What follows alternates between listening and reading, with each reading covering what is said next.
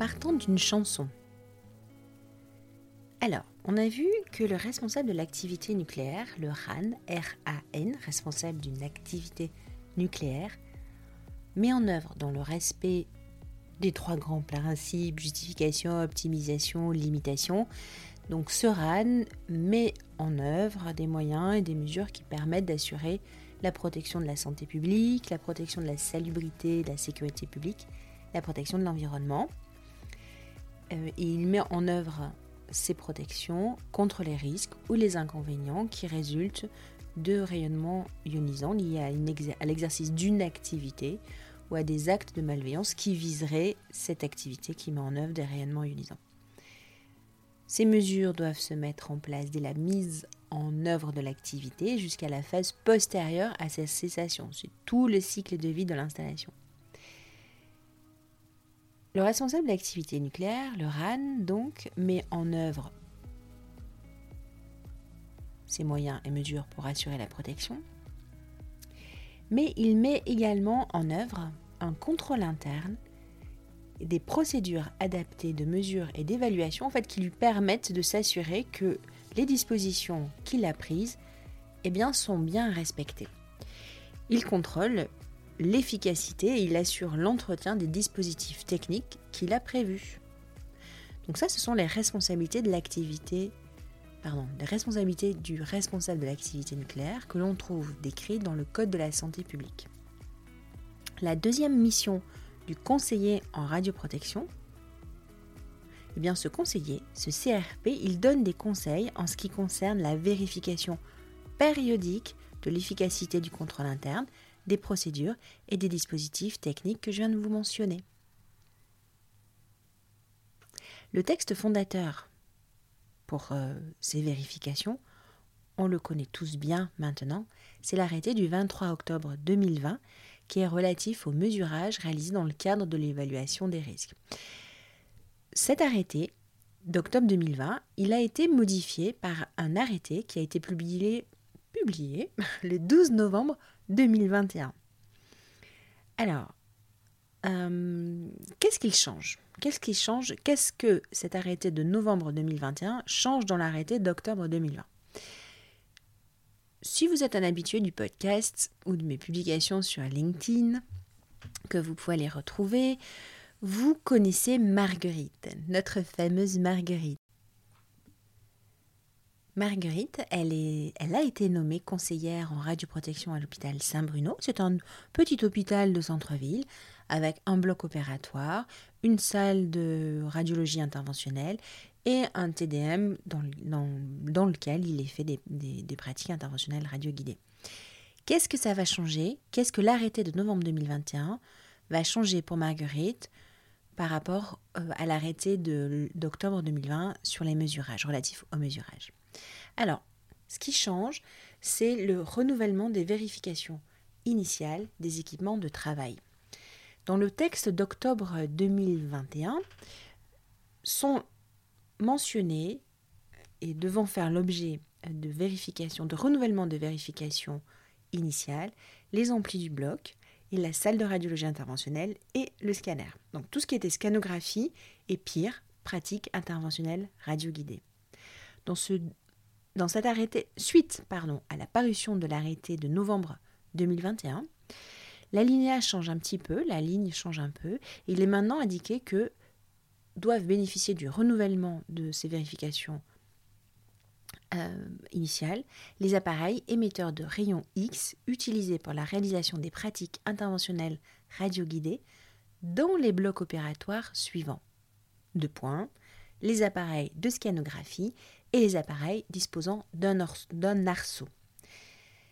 Marguerite, qui est C R P pour un bloc, pour une salle de radio interventionnelle et pour le T D M où il y a des pratiques interventionnelles radioguidées, le texte ne lui impose de faire maintenant un renouvellement de la vérification initiale que sur l'ampli de son bloc. Parce que la salle de radiologie interventionnelle ne fait pas partie, n'est pas considérée comme un bloc opératoire, ça ne, ne rentre pas dans la catégorie des blocs opératoires, et la salle de scanner ne rentre pas non plus dans la classification des blocs opératoires. La réglementation indique un minimum, mais rien n'empêche, et il est peut-être fortement peut-être suggéré, conseillé à Marguerite, de conseiller tout de même un renouvellement de la vérification initiale pour la salle, la salle, le générateur rayon X de la salle d'interventionnel d'imagerie et pour le T D M dans lequel, avec lequel les praticiens réalisent des pratiques interventionnelles radioguidées au scanner.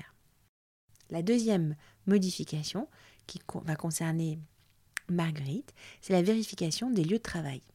Lorsque la vérification porte sur l'efficacité des dispositifs de protection et d'alarme qui sont mis en place, l'employeur doit justifier le délai entre deux vérifications périodiques. Celui-ci ne doit pas excéder un an. Donc ça peut être tous les trois mois, tous les six mois, tous les neuf mois, et cetera. Ça ne peut pas être au-delà d'un an. Et par contre, la périodicité qui est choisie doit être justifiée par l'employeur. Ça, c'est une, une notion nouvelle qui apparaît dans le texte.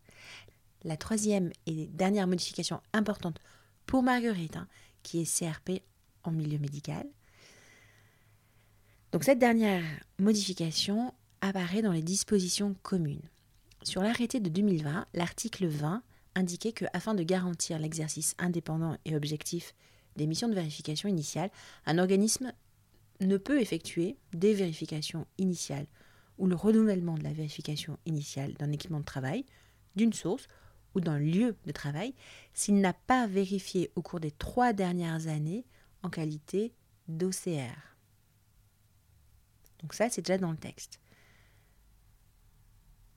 Il a été rajouté un second alinéa, enfin supprimer le second alinéa qui a été modifié, remplacé par ce que je vais vous lire.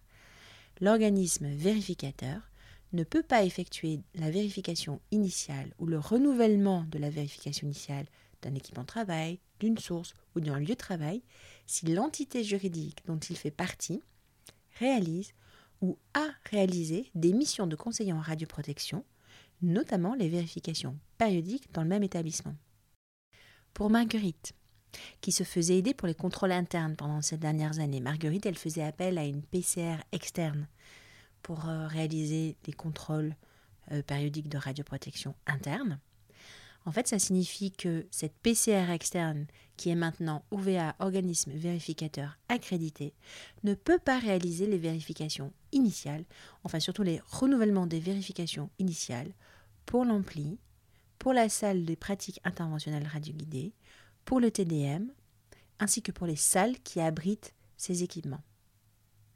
Il y a le texte à lire, à lire et à relire, et il y a l'esprit du, te- du texte à vous imprégner.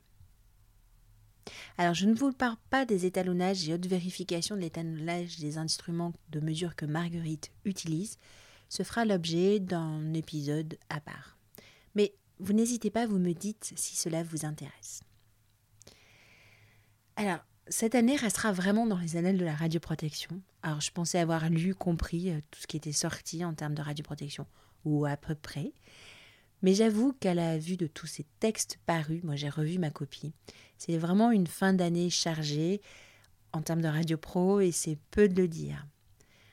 Alors dans ces périodes compliquées, je me dis souvent mais, mais pourquoi, pourquoi encore un texte ?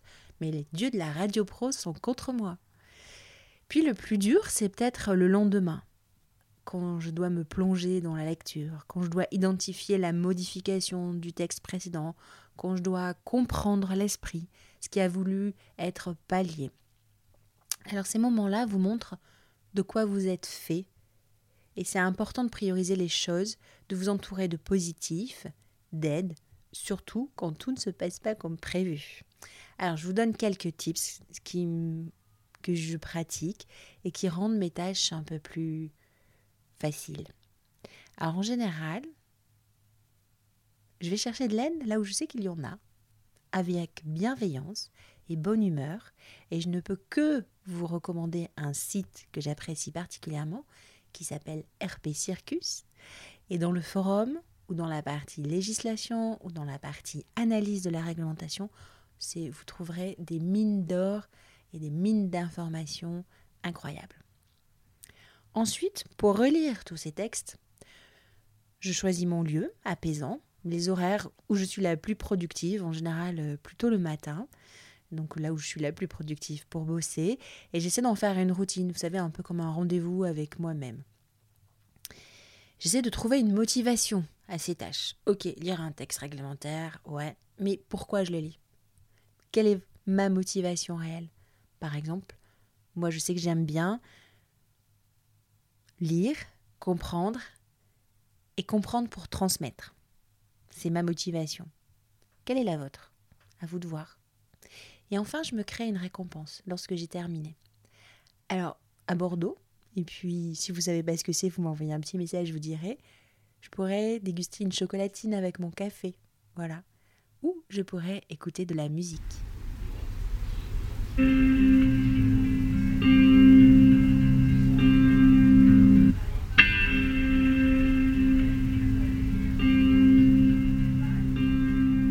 Vous connaissez ces trois notes ?